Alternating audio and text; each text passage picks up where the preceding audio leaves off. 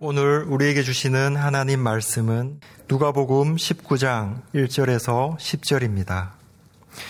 예수께서 여리고로 들어가 지나가시더라. 사케오라 이름하는 자가 있으니 세리장이요 또한 부자라. 그가 예수께서 어떠한 사람인가 하여 보고자 하되 키가 작고 사람이 많아 할 수 없어 앞으로 달려가서 보기 위하여 돌 무화과 나무 위에 올라가니 이는 예수께서 그리로 지나가시게 되밀어라. 예수께서 그곳에 이르사 쳐다보시고 이르시되 사개오야 속히 내려오라. 내가 오늘 내 집에 유하여야 하겠다 하시니 급히 내려와 즐거워하며 영접하거늘 무 사람이 보고 수군거려 이르되 저가 죄인의 집에 유하러 들어갔도다 하더라. 사개오가 서서 죽게 여짜오되 주여 보시옵소서 내 소유의 절반을 가난한 자들에게 주겠사오며 만일 누구의 것을 속여 빼앗은 일이 있으면 내 갑절이나 갚겠나이다. 예수께서 이르시되 오늘 구원이 이 집에 이르렀으니 이 사람도 아브라함의 자손임이로다. 인자가 온 것은 잃어버린 자를 찾아 구원하려 함이니라. 아멘.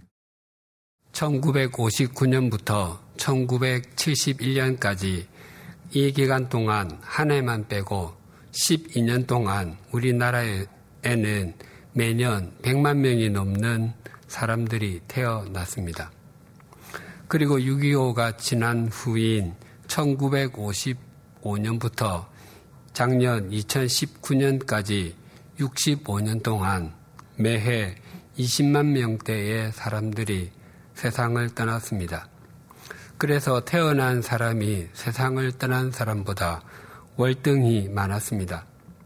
그런데 지금은 출생률이 많이 낮아졌습니다. 작년 2019년에 출생한 사람은 30만 3,054명이고 사망한 사람은 29만 5,132명입니다. 이제는 한 해에 출생한 사람과 사망한 사람의 차이가 8천 명이 채 되지 않습니다. 모든 죽음에는 다 사연이 있습니다. 그런데 돌아가시는 분 중 유족이 없이 홀로 죽음을 맞이하는 분을 무연고 사망자라고 합니다. 이분들은 숨진 후 유가족이 시신 인수를 거부 또는 위임하거나 연고자를 찾지 못한 사람들입니다. 통계에 잡힌 것만 해도 2016년에는 1820명이었는데 그 수가 매년 조금씩 증가되어서 2019년에는 2,536명이었습니다. 실제로는 더 있을 것으로 보고 있습니다. 현재 우리나라 가구 중에서 1인 가구 의 비율이 가장 높기 때문에 무연고 장례는 점점 늘어나게 될 것으로 보입니다. 무연고 사망자의 장례에서 고인의 사진이 등장하는 경우는 매우 드뭅니다. 또 장례식에 고인과 관계가 있었던 쪽방촌 주민이나 종교단체 사람들이 참석하는 경우가 있지만 대부분의 장례에서 고인의 얼굴을 알 수도 없고 참석하는 사람도 없는 경우가 많습니다. 그래서 이런 무연고 장례를 얼굴 없는 장례, 상주 없는 장례라고 부릅니다. 무연고 장례 중에서도 가장 가슴이 아픈 경우는 이름조차 모르는 무연고 사망자의 장례입니다. 그래서 성명불상, 신원미상, 불상, 무명남, 무명녀 등으로 불립니다. 오래전 신문에서 본 기사인데 잊히지 않는 것이 있습니다. 경기도 고양시에 사는 조아무개 씨의 어머니는 외출한 지 3년이 지나도록 집으로 돌아오지 않았습니다. 당시 어머니의 나이는 67살이었고 심한 건망증 수준의 치매가 있었지만 생활에 지장을 줄 정도는 아니었습니다. 조 씨의 아버지와 형제 자매들은 파출소와 경찰서에 실종 신고를 한 것은 물론 이곳 저곳을 찾아 헤맸습니다. 어머니의 사진과 인상착의를 담은 포스트도 만들어 여러 파출소에 붙였고 현상금도 걸었습니다. 가족들은 매주 파출소를 찾아 게시판에 훼손되거나 철거된 포스트를 다시 붙였지만 어머니는 돌아오지 않았습니다. 애가 탄 조씨 가족들은 서울과 수도권의 치매 요양소도 뒤졌습니다. 혹시나 하는 마음에 어머니의 고향 전남 순천까지 내려가 보았지만 모두 다 허사였습니다. 어머니를 찾아다니느라 잘 운영되던 회사도 부도가 났습니다. 신락 같은 희망을 품고 DNA 검사도 의뢰했습니다. 조 씨의 아버지는 매일 새벽 5시면 자전거를 끌고 집을 나섰습니다. 자전거 뒷칸에는 포스트로 만든 광고판이 실려 있었습니다. 그날 이후 아버지는 말을 잃었고 맏아들이 함께 살자고 했지만 아버지는 언젠가 너희 엄마가 돌아올 것이기 때문에 기다리고 있어야 한다라며 거절했습니다. 자녀들에게 그 어머니는 실패한, 사업에 실패한 아버지를 대신해 20년이 넘도록 파출부, 청소부, 달걀 장사까지 하며 육남매를 키운 분이었습니다. 새벽부터 늦은 밤까지 일하시던 모습이 자녀들에게 선하게 남아 있었습니다. 그랬기 때문에 장성한 자녀들은 어머니를 편안하게 모시기 위해서라도 꼭 찾아야 했습니다. 그러나 어머니는 돌아오지 않았습니다. 어머니가 실종된 지 3년 1개월 열흘이 지났을 때 조신의 가족은 경찰서로부터 전화를 받았습니다. 어머니가 숨진 채 발견되었으며 경찰이 매장했다는 것이었습니다. 경찰이 경찰에 기록된 시신 발견 일자는 실종 신고한 지 열흘 후였고 발견된 장소는 집에서 5km 떨어진 한 야산이었으며 사인은 저체온증이었습니다. 사진으로 남겨진 시신의 옷차림은 실종 당시, 실종 신고 당시 경찰에 알려주고 포스터에 표시한 모습 그대로였습니다. 시신이 있다는 신고를 받고 출동한 파출소는 조신의 가족들이 실종 신고를 한 다음 날부터 수도 없이 포스터를 붙였던 곳이었습니다. 가족들은 지문 검사를, 지문 검사가 3년이나 걸렸다는 말입니까? 라고 항의했지만 경찰은 여기서는 잘 모르겠으니 본청에 물어보라는 대답뿐이었습니다. 가족들이 찾은 어머니의 무덤은 집에서 겨우 3km 떨어진 곳에 있었습니다. 시신은 하나의 봉분에 또 다른 무연고자와 함께 매장되어 있었습니다. 구청에서 세운 비석엔 이름이 이렇게 적혀 있었습니다. 무명녀. 비석 앞에서 78살의 아버지는 굵은 눈물만 뚝뚝 흘리며 이렇게 말했습니다. 여기도 몇 번이나 왔었는데, 몇 번이나 왔었는데, 그 무명녀가 당신일 줄이야. 조 씨와 그 가족들은 3년 동안이나 돌아오지 않는 어머니를 찾기 위해 밤낮을 가리지 않았습니다. 경찰에서 연락이 오지 않았다면 훨씬 더 오랜 기간 동안 찾아다녔을 것입니다. 우리나라만 해도 자식을 잃은 사람들, 부모를 잃은 사람, 잃어버린 사람들이 수없이 많을 것입니다. 그런 가정에 비슷한 나이의 사람이 들어온다고 해도 문제가 해결되는 것은 아닙니다. 그 사람은 잃어버린 그 사람이 아니기 때문입니다. 잃어버린 가족은 그 사람이 돌아올 때만 완전히 해결됩니다.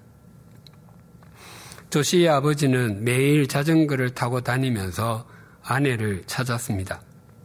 팔순이 다 되었지만 그것은 문제가 되지 않았습니다. 그분은 자전거를 타고 다니면서 무명녀라고 쓰여 있는 비석을 여러 번 보았습니다. 그러나 그때는 그 비석이 그분에게 아무런 의미가 없었습니다. 문자 그대로 이름을 알 수 없는 한 여인의 죽음이 아래에 있다는 것의 표지판에 불과했습니다. 그때 누군가가 거기에 쓰레기를 버려놔도 개의치 않았을 것이고 또 비석이 썰어져 있거나 설령 비석이 절반으로 뚝 부러져 나동거라져 있다고 할지라도 혀를 몇 번 차는 것으로 끝이었을 것입니다. 그러나 그 무명녀의 주인공이 누구인지 확인하는 순간부터는 그렇게 할 수 없습니다. 그 비석에 무명녀라고 쓰여 있어도 무명녀는 무명녀가 아닙니다. 자신과 반세기를 함께 살아온 아내이고 사업에 실패한 자신을 대신해서 온갖 일을 마다하지 않고 자식을 키운 아내이며 지난 3년 동안 꿈에서라도 보고 싶어 했던 아내가 바로 그 자리에 누워 있기 때문입니다. 오늘 본문은 살아 있어도 사람들이 그 삶을 기억하지 않으려 했던 사람, 하나님 보시기에 잃어버린 상태에 있었던 한 사람을 찾아가신 예수님에 대해서 소개합니다. 그 사람이 어떤 존재인지를 1절과 2절이 이렇게 증거합니다.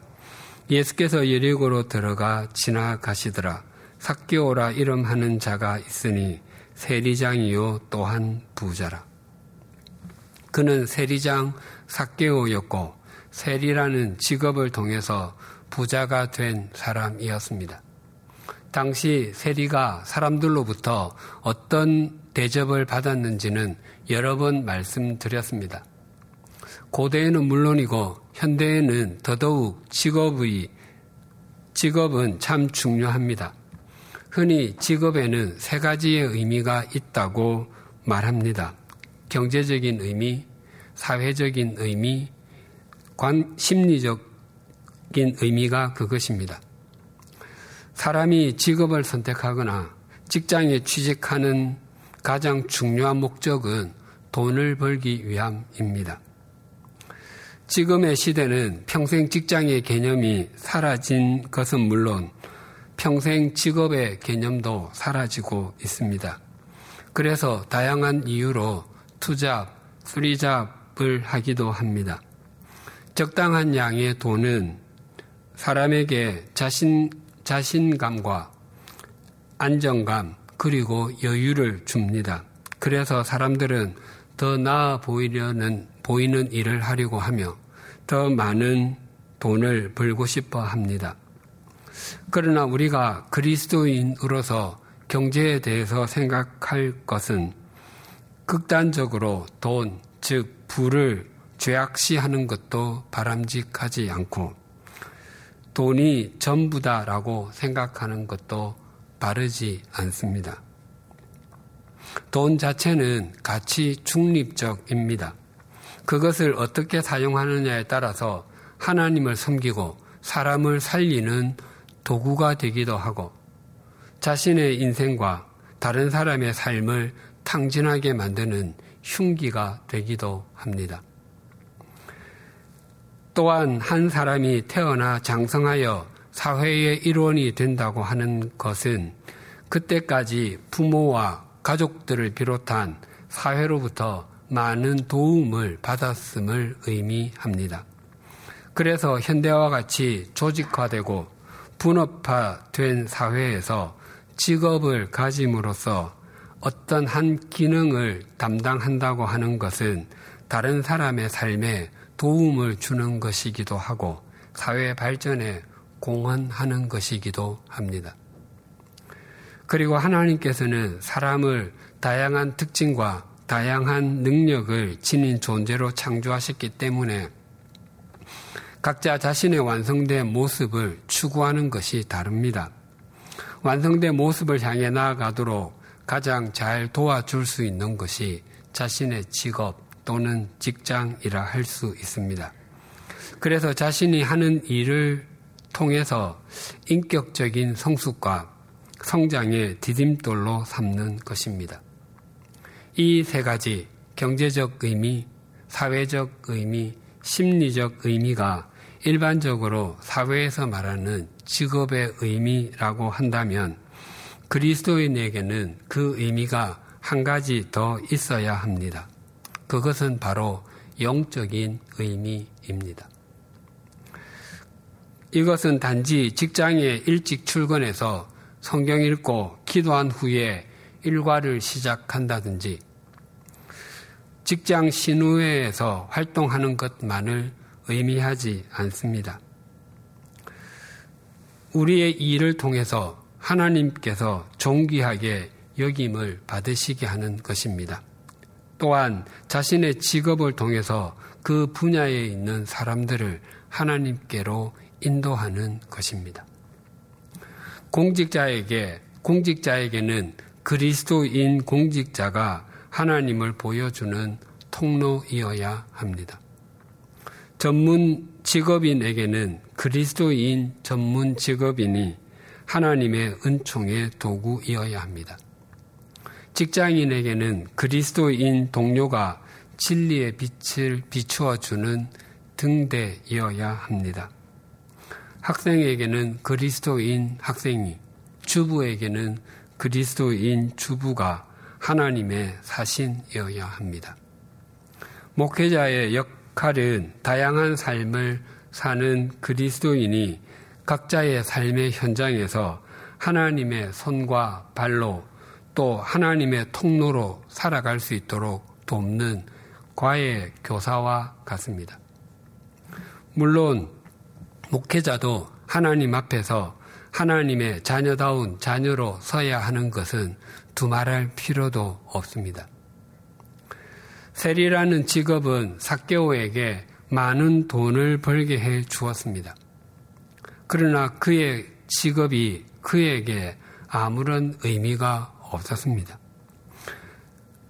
그가 매일 아침 서류 가방을 들고 나가서 하루 종일 주판 알을 챙기고 계산기를 두드려 저녁에 그 가방에 돈을 가득 담아 온다 할지라도 그에게는 참된 만족이 없었습니다.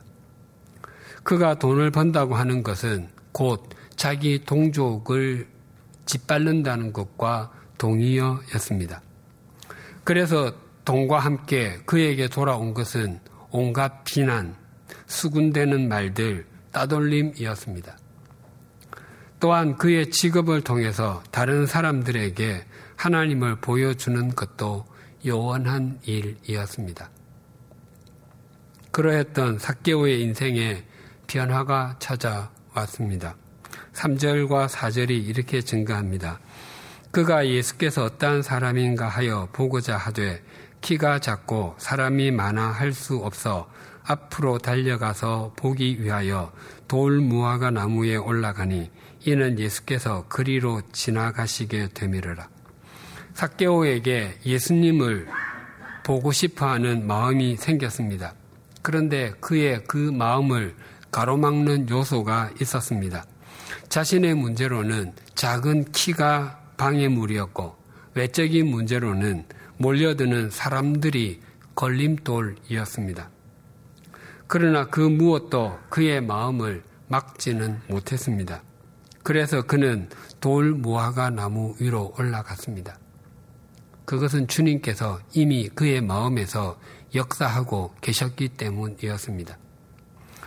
우리의 믿음 생활도 돌아보면 주님을 향한 마음이 간절한 때가 있는데 그때를 나중에 돌이켜 생각해 보면 주님께서 우리의 마음을 움직이고 계셨음을 확인하게 됩니다. 계속, 계속해서 5절에서 7절이 이렇게 증거합니다. 예수께서 그곳에 이르사 쳐다보시고 이르시되 삭개오야 속히 내려오라.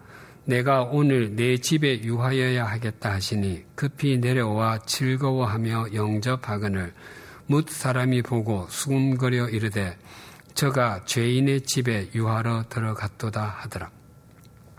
예수님께서는 삭개오가 있는 곳까지 오셨습니다.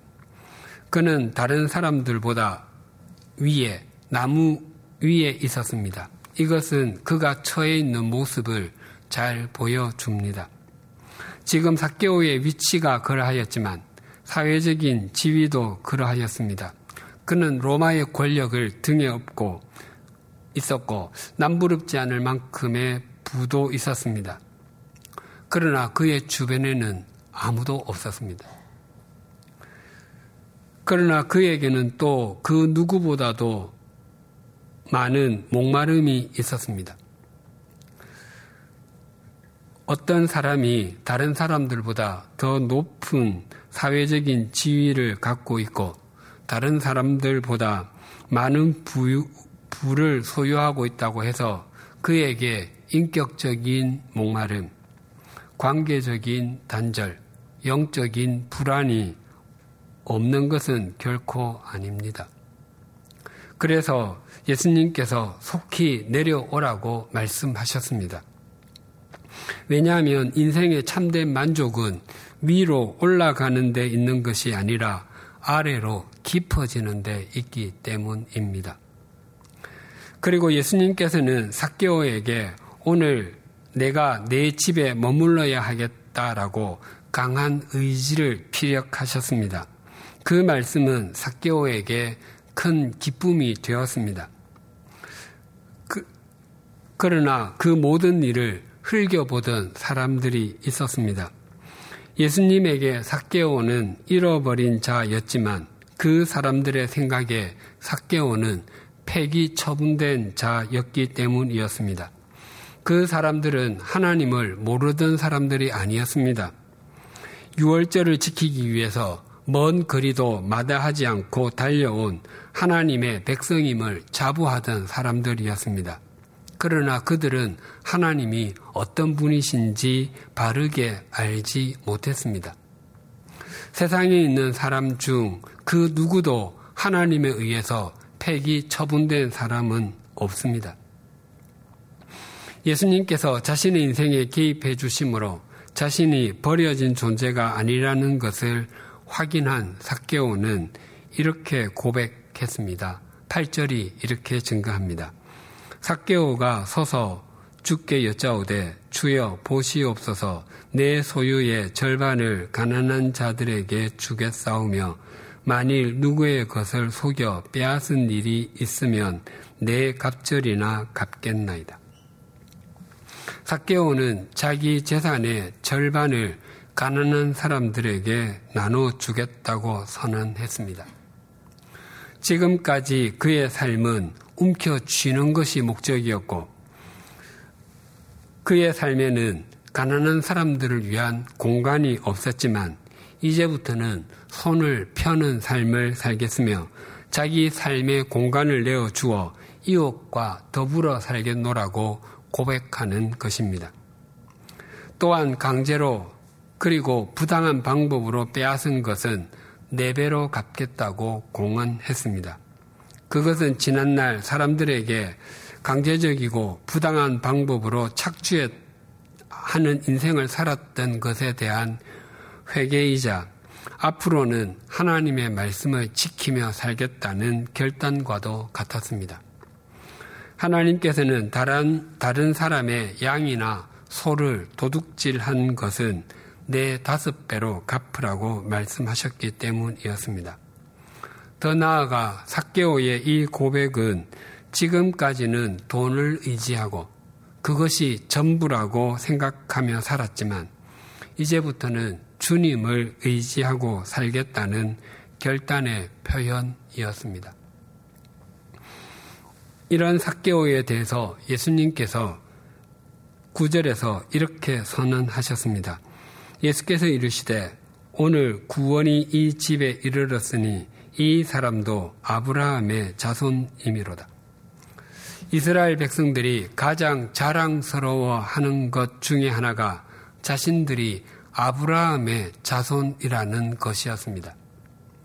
아브라함은 그들의 민족을 이루게 한 조상이었을 뿐만 아니라 하나님의 부르심을 직접 받았고 아브라함 때문에 그들이 하나님의 선민이 되었다고 생각했기 때문이었습니다. 그들이 아브라함을 얼마나 자랑스러워 했는지를 보여주는 단적인 증거가 마태복음 1장에 나오는 족보입니다. 그 족보는 아브라함부터 시작합니다. 또 이 말씀에서 가장 또렷하게 보이는 것, 것이 이 사람도라며 사개오를 가리키는 예수님의 손입니다. 사람들은 사개오를 향해서 저 사람이 백성의 고혈을 짜내는 세리야. 저런 인간은 완전히 매국노야. 저 사람이 하는 일은 모든, 모두 로마 제국을 위한 것이야. 저 사람은 결코 아브라함의 자손, 하나님의 백성일 리가 없어라며 손가락질하고 수군거렸습니다. 그러나 예수님은 사개오가 아브라함의 자손, 하나님의 백성임을 선언하셨습니다. 뿐만 아니라 오늘 구원이 이 집에 이르렀다고 말씀하시며 사개오에게 손을 내밀어 주셨습니다. 이 말씀은 사도행전 16장의 말씀이 떠오르게 해 줍니다. 사도 바울이 신라와 함께 2차 전도 여행을 하던 중 빌립보에서 감옥에 갇혔을 때 한밤중에 기도하고 찬송을 드렸더니 옥문이 열렸습니다. 그래서 제수들이 도망간 줄 알고 간수가 자살하려고 할 때 바울이 주 예수를 믿어라. 그리하면 너와 내 집이 구원을 받으리라 라고 말했습니다. 그래서 그 간수와 그 가족들은 복음을 듣고 세례를 받아 그리스도인이 되었습니다. 그래서 본문의 말씀도 구원이 사개오에게만 임한 것이 아니라 그 집 전체에 임했음을 증거하고 있는 것입니다. 사개오의 사건의 사건은 이렇게 마침표가 찍힙니다. 10절이 이렇게 증가합니다. 인자가 온 것은 잃어버린 자를 찾아 구원하려 함이니라. 이 말씀이 누가복음 전체의 핵심 구절입니다. 이 말씀을 좀 길게 늘여놓은 것이 15장에 나오는 새 비유, 이른 양 비유, 이른 드라크마, 즉 은전 비유, 그리고 이른 둘째 아들 비유입니다. 뿐만 아니라 성경 전체가 잃어버린 자를 찾아 구원하려는 하나님의 이야기라고 해도 과언이 아닙니다. 사개오는 여리고를 지나가시는 예수님을 보기 원했습니다. 3절에 있는 말씀 보고자 하되에서 하되가 헬라어로 제테오인데 무엇인가를 발견하거나 얻기 위해서 간절하게 구하다라는 뜻입니다. 그런데 10절에 잃어버린 자를 찾아에서 찾아가 같은 제테오입니다. 그러니까 사케오가 예수님을 찾기 위해 돌 무화과 나무 위에까지 올라갔지만 그것보다도 더 간절하게 예수님께서 사개오를 찾으신 것입니다. 예수님께서는 사람들을 뚫고 사개오를 찾으셨을 뿐만 아니라 그렇게 하시기 위해서 하늘 보좌를 버리시고 내려오셨기 때문입니다. 사개오에 관한 이런 이야기가 전해져 오고 있다고 합니다. 예수님을 만난 후 사개오는 밤이 되면 홀로 어딘가를 향해 갔습니다. 하루는 그의 아내가 하도 궁금해서 몰래 뒤를 따라가 보았더니 사개오는 자신이 올랐던 그 돌 무화과 나무로 가더니 그 나무를 부둥켜 안고 이렇게 통곡했다고 합니다. 내가 여기서 예수님을 만났었지. 내가 여기 올라가 있을 때 예수님께서 나를 부르셨지. 예수님 보고 싶습니다. 2세기에 살았던 초대 교회 교부 중의 한 분인 알렉산드리아의 클레멘트는 책을 저술하면서 사케오의 이름을 마띠아라고 소개합니다. 사도행전 1장에 나오는 마띠아는 가롯 유다를 대신해서 열두 사도 중 한 명으로 들어간 사람입니다. 그리고 또 다른 책에 의하면 사케오는 가이사라의 첫 주교, 즉 목회자가 되었다고 합니다. 그리고 후에는 지금의 프랑스 땅인 갈리아 지방으로 선교를 떠났다고 전해지고 있습니다. 세종대왕과 관노비 출신의 조선의 과학자 장영실의 이야기를 다룬 천문이라는 제목의 영화가 있습니다. 이 영화는 임금이 타는 가마인 아녀가 부서지는 사건을 중심으로 펼쳐지는데 장명실이 만든 해시계와 물시계 등과 세종대왕의 한글 창제에 관한 이야기입니다. 이 영화의 내용이 해시계, 물시계, 그리고 천체의 운행과 현상을 관측하던 기구인 간이 등 모두 하늘에 대한 것이기에 영화의 제목이 천문, 하늘에 묻는다인 것으로 보입니다. 이 영화에서 제게 참 인상적이고 잊히지 않는 장면이 있습니다. 하루는 궁궐에서 세종과 신하들이 점심을 먹기 위해서 밥그릇 뚜껑을 열었는데 신하들이 얼굴을 찌푸리며 먹으려고 하지 않았습니다. 쌀은 한 털도 없고 전부 보리로만 지은 밥이었기 때문이었습니다.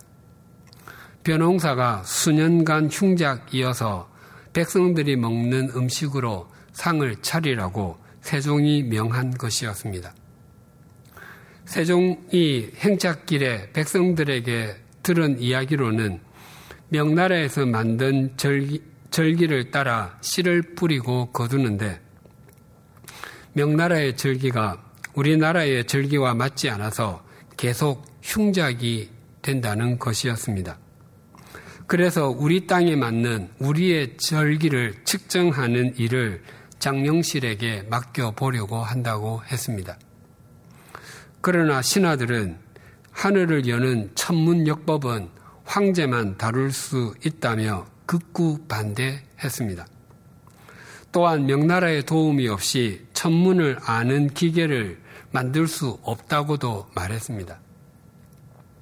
하지만 명령을 받은 장영실은 마침내 천체의 운행과 현상을 관측하는 간이를 만들었고 시험 결과 조선의 수도 한양이 당시 중국 명나라의 수도 남경보다 반시진, 즉 1시간 빠른 것을 알게 되었습니다.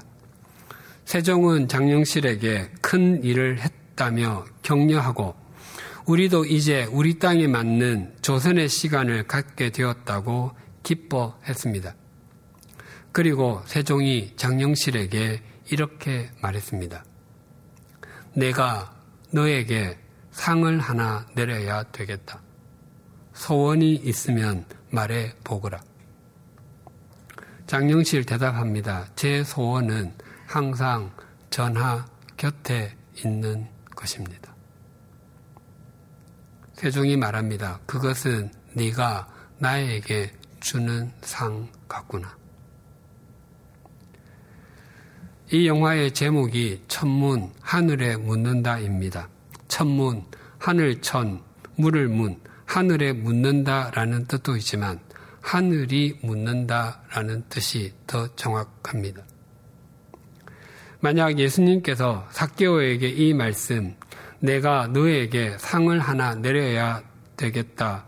소원이 있으면 말해 보거라 라고 물으시면 사개오가 무엇이라 대답했겠습니까? 예수님, 저는 살아 있어도 아무에게도 기억되지 않는 삶이었고 하나님께서 보시기에 잃어버린 상태에 있었습니다.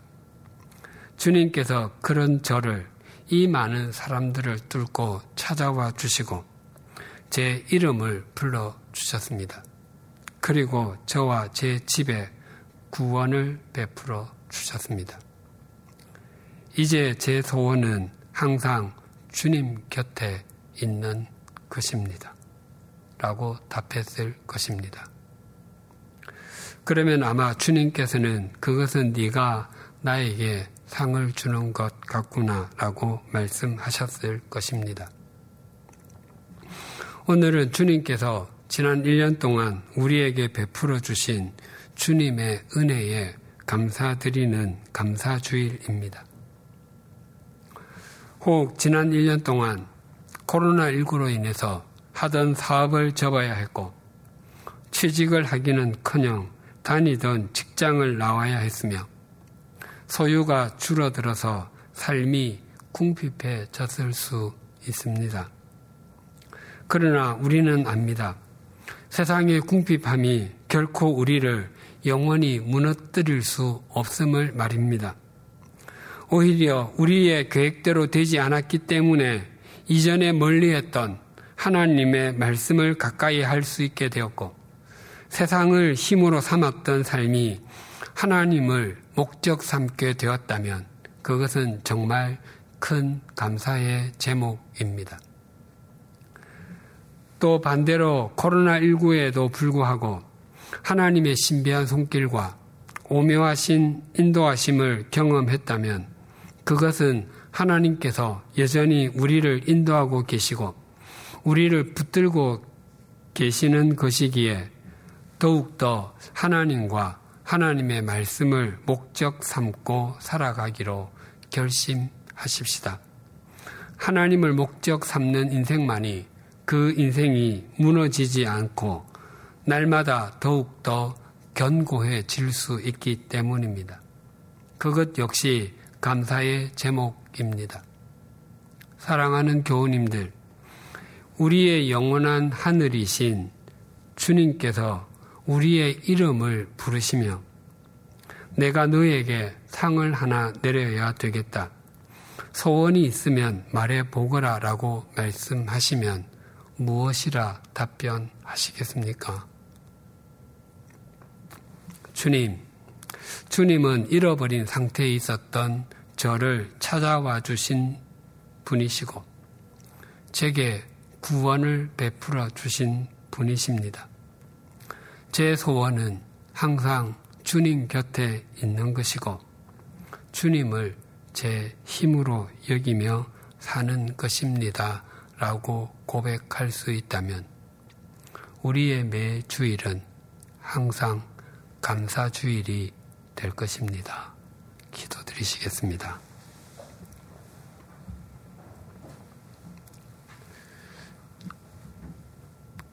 하나님 아버지, 사람들은 사개오가 버려진 인간이요. 하나님께서 외면하신 인생이요. 세상에 아무런 의미를 주지 못하는 존재라고 생각했습니다. 그러나 예수님께서는 사개오도 아브라함의 자손이자 하나님의 백성이 틀림없지만 단지 그 인생이 잃어버린 상태에 있다는 것을 몰랐기 때문에 그런 삶을 살았노라고 말씀하여 주셨습니다. 이 사개오의 모습이 바로 우리의 자화상임을 아무도 부인하지 못합니다. 우리도 다 잃어버린 상태에 있었고 주님께서 우리의 인생을 찾아와 주시지 않으셨더라면 지금 어떤 모습일지 상상조차 잘 할 수가 없습니다. 바라옵나니 잃어버린 우리를 찾아와 주신 주님을 한평생 잊지 않고 살아가게 하여 주시옵소서. 혹 함께 머리 숙이신 분 중에 아직 사교와 같은 은총을 경험하지 못한 분이 계신다면 그분에게 은총을 베풀어 주시옵소서. 하나님의 영광스러움을 보여주시고 자신이 얼마나 보잘 것 없는 존재인지를 확인하게 하여 주시옵소서. 이전에 자신이 주인 되어서 살던 옛 삶의 종지부를 찍고 나를 위해서 십자가에서 당신의 몸을 찢으시면서 나를 구원해 주신 예수 그리스도를 주인으로 받아들이게 하여 주시옵소서. 그리하여 세상이 줄 수 없고 세상이 앗아갈 수도 없는 하늘로부터만 오는 위로와 은총이 넘쳐나게 하여 주시옵소서. 하나님 아버지, 우리 모두가 무명남, 무명, 무명녀였음과 잃어버린 자 되었던 우리를 불러주신 하나님의 사랑을 잊지 않게 하여 주시옵소서. 그리고 주님 안에서 성숙해 가고 성장해 가는 하나님의 자녀들이 되게 하여 주시옵소서. 그리하여 우리의 매 주일이 감사 주일이 되게 하여 주시옵소서. 예수님의 이름으로 기도드립니다. 아멘.